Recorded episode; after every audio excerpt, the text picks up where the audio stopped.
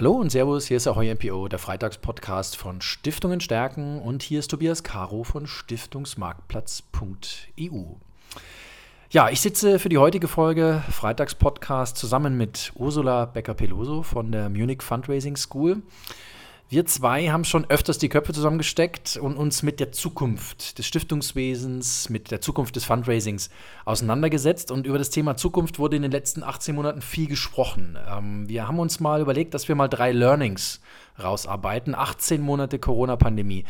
Was hat sich verändert? Was hat sich vielleicht auch für die Zukunft komplett neu materialisiert? Liebe Frau Becker-Peloso, ähm, das Learning Nummer eins. Schießen Sie mal los. Was haben Sie aus der Corona-Pandemie aus den letzten 18 Monaten für sich mitgenommen? Ja, hallo Tobias, herzlichen Dank erstmal, dass ich hier sein darf. Also ich habe so einiges im Markt beobachtet. Ich kann nicht alles benennen heute, da würde die Zeit nicht so ausreichen, aber ich habe einiges äh, herausgesucht, von dem ich weiß, dass es stark zunehmen wird. Ähm, zuerst würde ich mal sagen, äh, ist dieser soziale Zusammenhalt gewachsen in der Pandemie. Unsere Zivilgesellschaft funktioniert, auch mhm. natürlich dank der Gemeinnützigkeit. Und das konnten wir äh, nicht nur an der hohen Spendenbereitschaft bei den Überflutungen im Ahrtal beobachten, sondern auch bei der Bereitschaft in der Pandemie mehr zu spenden mhm. oder öfters zu spenden. Äh, das ist gut, deshalb sind da die Spenden nicht äh, sehr groß zurückgegangen. Auch Unternehmen wurden plötzlich sehr flexibel und unterstützten die Projekte unserer Kunden in vielfältiger Weise. Es gilt einfach das Motto, wir sind alles Menschen und wenn wir zusammenhalten, dann können wir gemeinsam nur gewinnen. Das muss aber kommuniziert werden. Wir haben ja darüber gesprochen, es gibt 24.000 Stiftungen und äh, Stiftungen brauchen ein gutes Kommunikationsmanagement. Uh, unser Team hat zum Beispiel in der Pandemie vermehrt zum Telefonhörer gegriffen mhm. und Spenderinnen angerufen und hatte neben den Spenden auch die nettesten und interessantesten Gespräche und Begegnungen dabei. Das funktioniert besonders bei Unternehmen, Großspendern und Erblassern. Wenn es im persönlichen Gespräch nicht geht, also in der Präsenzveranstaltung, dann muss man einfach versuchen, über Zoom oder über Teams oder über Skype miteinander zu kommunizieren. Oder natürlich auch per Telefon. Mhm. Das ein bisschen old-fashioned ist, aber es funktioniert. Das ist doch vielleicht gerade was, was im Stiftungsbereich äh, funktioniert. Wir reden ja immer so old-fashioned, dieses in Anführungsstrichen. Das heißt, solche Dinge funktionieren tatsächlich gut, oder? Absolut. Also Telefonmarketing im Fundraising ist zu einem der wichtigsten Instrumente geworden. Mhm. Menschen hatten Zeit, sie mhm. saßen mhm. zu Hause und freuten sich, wenn sie angerufen wurden. Mhm. Und das hat also bei einigen unserer Kunden sehr gut funktioniert. Auch in den Führungsetagen tut sich so einiges. Ähm, Working Out Loud zum Beispiel ist eine Bewegung, die von unten nach oben und von rechts nach links wirkt, die die Freude macht und den Menschen zusammenbringt und neue Potenziale mhm. entdecken lässt. Also mhm. nicht mehr die starken Hierarchien in, mhm. in Stiftungen, sondern wirklich ähm, der, der Zusammenhalt, das Team. Und es ist ganz egal, ob man da virtuell kommuniziert oder im Büro zusammensitzt, das funktioniert einfach. Kleine Nachfrage dabei. Ähm, das Thema ähm, Stiftungen zusammen etwas zu tun, das Thema Kooperationen, hat sich das irgendwie verändert in der Pandemiezeit? Also was wir beobachten konnten, leider noch nicht. Mhm. Äh, auch wir empfehlen das immer wieder, dass für ganz bestimmte Bereiche sich Stiftungen doch zusammentun sollten, um hier auch kosteneffizienter zu arbeiten. Also ich äh, sage zum Beispiel aus dem Bereich Fundraising oder Kommunikation, hier könnten sich durchaus drei, fünf äh, Stiftungen zusammentun, die im gleichen Themenbereich mhm. arbeiten und hier für gute Leute sorgen oder für auch Drittanbieter, also Dienstleister, äh, sich hineinholen und sich hier die Kosten sparen. Da mhm. hätten vor allen Dingen alle etwas davon. Mhm. mhm. Und die Projektseite würde natürlich überproportional profitieren. Absolut, ja. Man könnte viel mehr für die Projekte machen, als wenn man als Stiftung mit nicht genügend Erträgen äh, überhaupt nichts mehr mhm. zustande bringt auf der Projektseite. Zeit. Ja. Äh, Learning Nummer zwei. Ähm, da glaube ich, sind wir jetzt. Mhm. Äh, was ist so die zweite Ebene, wo Sie sagen würden, da hat sich ja was getan. Ja, ganz besonders. Und eigentlich ist das ja auch bekannt, das ist die Digitalisierung. Mhm. Die ist auch nicht mehr wegzudenken, die wird einfach wichtiger denn je. Also da, da fangen wir an bei der Ausstattung in den Homeoffices. Äh, viele haben natürlich ihre privaten Rechner genutzt und ihre privaten Telefone. Organisationen müssen sich aber zunächst einmal in, in der Zukunft auch in Bezug auf Hard- und Software darauf mhm. einstellen, dass auch Mitarbeiterinnen äh, jetzt nach der Pandemie von zu Hause aus arbeiten wollen und mhm. können. Mhm. Wir sparen ja auch ganz viel dadurch, auch als Gesellschaft, äh, gerade wenn äh, Mitarbeiter nicht dauernd hin und her fahren müssen, Zeit sparen. Also ist das auch äh, notwendig. Aber sie müssen mit den richtigen Arbeitsmaterialien ausgestattet werden. Da gibt es viele Neuigkeiten, also wie so ein Homeoffice wirklich gut ausgestattet wird. Und ähm, man äh, auch diese virtuelle Zusammenarbeit, die ist völlig unkompliziert geworden. Man redet miteinander, diskutiert, verabredet sich auf ein Feierabendbier.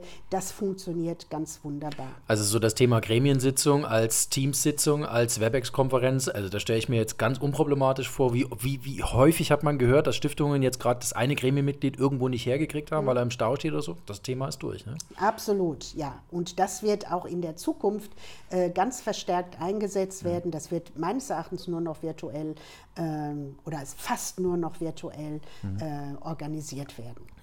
Das Zweite ist natürlich, wir müssen lernen, mit der Geschwindigkeit in der digitalen Welt umzugehen und die noch zielgerichteter einzusetzen.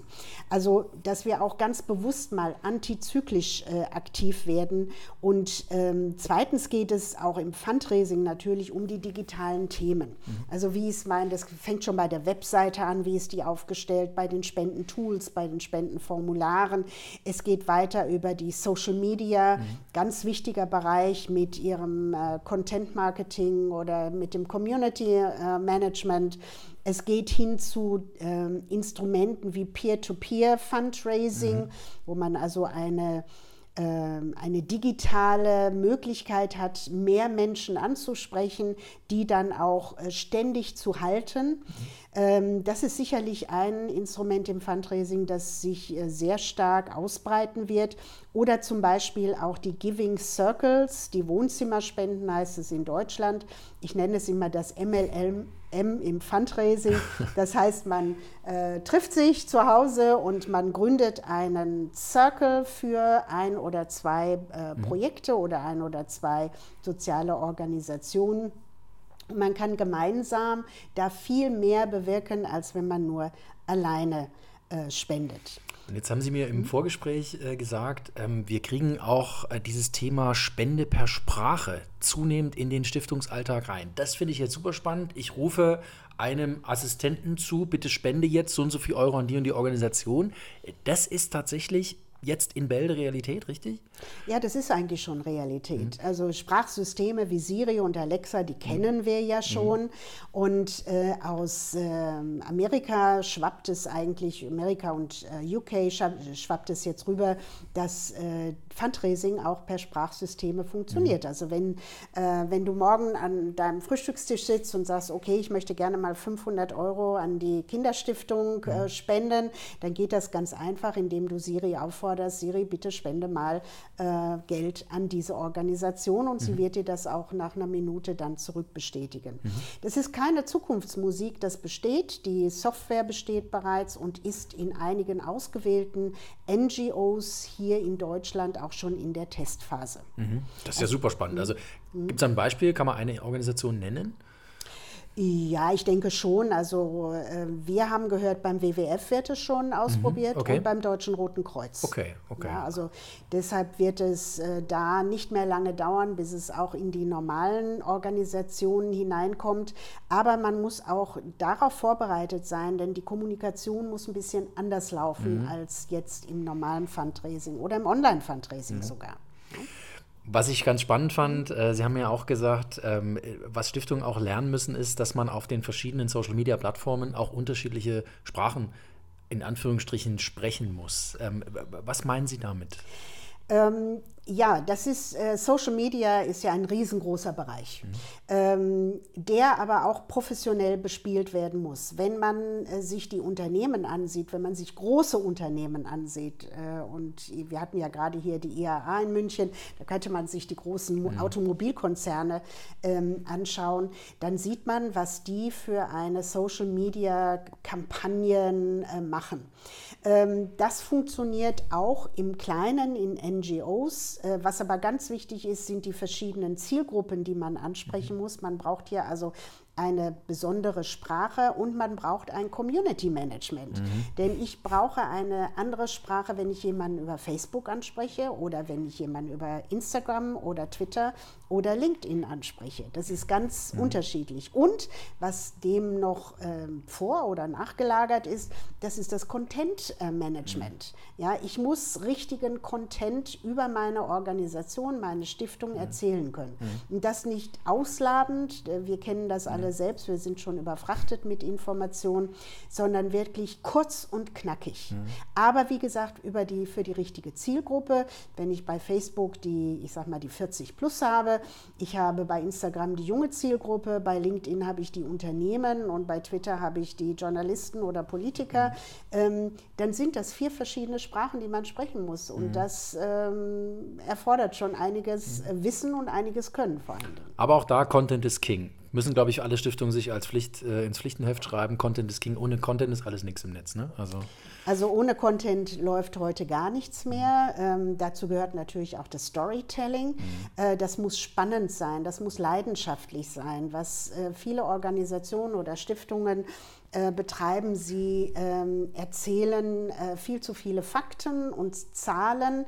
Das äh, spricht zwar unsere Gehirn an, aber wir wissen nur, dass äh, die Emotionen uns mhm. auch dazu verleiten, äh, für eine Organisation oder für eine Stiftung zu spenden. Mhm. Deshalb muss der Content auch richtig mhm. aufgebaut sein und vor allen Dingen spannend sein. Sonst mhm. lese ich das nicht durch. Mhm, in der Tat, das geht mir genauso. Ähm, ich glaube, eine langweilige Geschichte, die kann ich noch so gut erzählen, beziehungsweise wahrscheinlich kann ich die einfach gar gar nicht erzählen.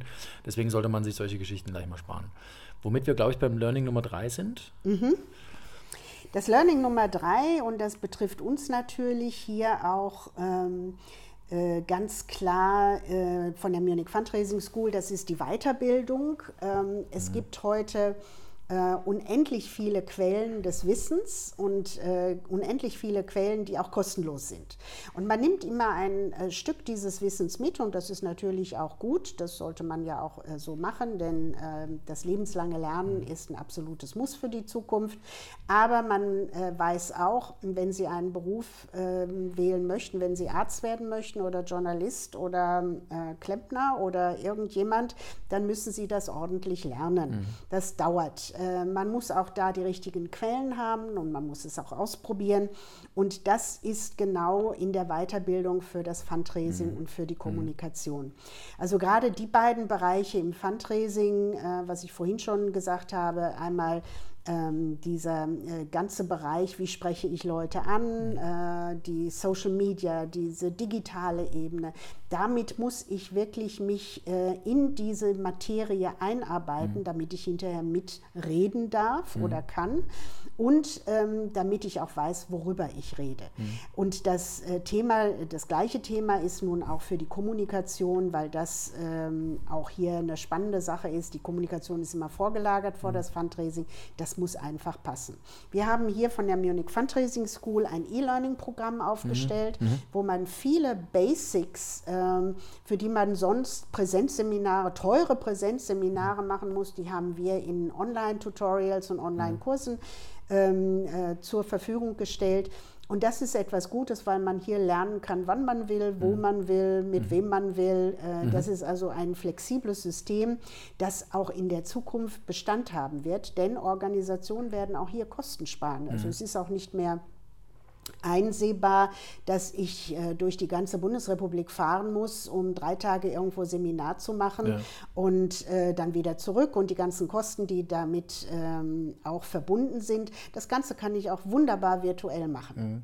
Ja, ich glaube, gerade diese Learning-Angebote, wenn es da online künftig mehr gibt, beziehungsweise so wie Sie es jetzt aufgesetzt haben, ähm, ich glaube, das ist wirklich wunderbar, weil das ein ganz niedrigschwelliges Angebot ist. Ne? Ich glaube, das ist das Entscheidende an der Stelle. Ja, wirklich. Man kann äh, abends auf dem Sofa lernen mhm. und äh, vor allen Dingen dann ist man auch entspannt. Man muss jetzt mhm. nicht äh, irgendwo äh, sich einen ganzen Tag konzentrieren. Man mhm. kann das immer häppchenweise machen ja. und ähm, das ist der niedrigschwellige Einstieg und der ist gut. Darauf kann, setzen wir natürlich auch noch mal drauf individuelle Konzepte. Mhm damit äh, dieses Learning auch vertieft wird. Mhm.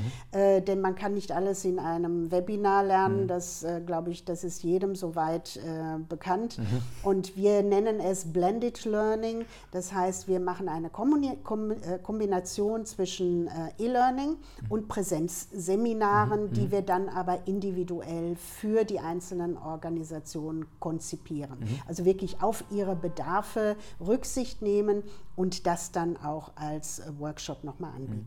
Das heißt, das ist dann wirklich, ich kann als Stiftung mit meinen ganz individuellen Anforderungen, Ideen im Fundraising auch dann dieses Learning-Angebot annehmen äh, und kann mich auch ein Stückchen individuell präparieren? Ja, äh, das ist sogar ganz notwendig. Mhm. Denn oft war es in der Vergangenheit ja so, Sie haben verschiedene Leute in einem Seminar oder in einem Workshop sitzen und Sie müssen eigentlich immer Rücksicht nehmen auf den, der, äh, der da nicht so mhm. viel weiß, mhm. was oft für die, die ja schon Experten waren, immer sehr langweilig mhm. war. Mhm. Aber hier kann man sagen, nein, wir, wir äh, schneidern das wirklich für die Organisation oder für die Stiftungen auf ihre Bedarfe ganz normal zu. Und das ist eine wunderbare Sache Sache, denn dann hat die Stiftung nicht etwas aus der Gießkanne, sondern mhm. etwas, was genau auf sie passt. Also auch da ein Angebot, wo die der dritte Sektor, die Stiftungswelt, der Stiftungssektor maßgeblich von profitieren wird, von diesen ganzen Möglichkeiten, die die digitale Welt mit sich bringt.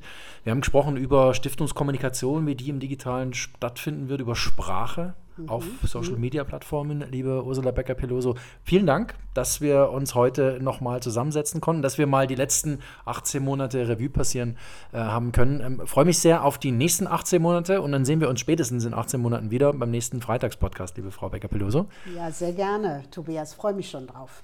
Dankeschön. Wir uns auch und liebe Zuhörerinnen und Zuhörer, nächsten Freitag gibt es die neue Folge hier beim Freitagspodcast auf Stiftungen stärken. Bleiben Sie uns gewogen auf www.stiftungenstärken.de. Tschüss.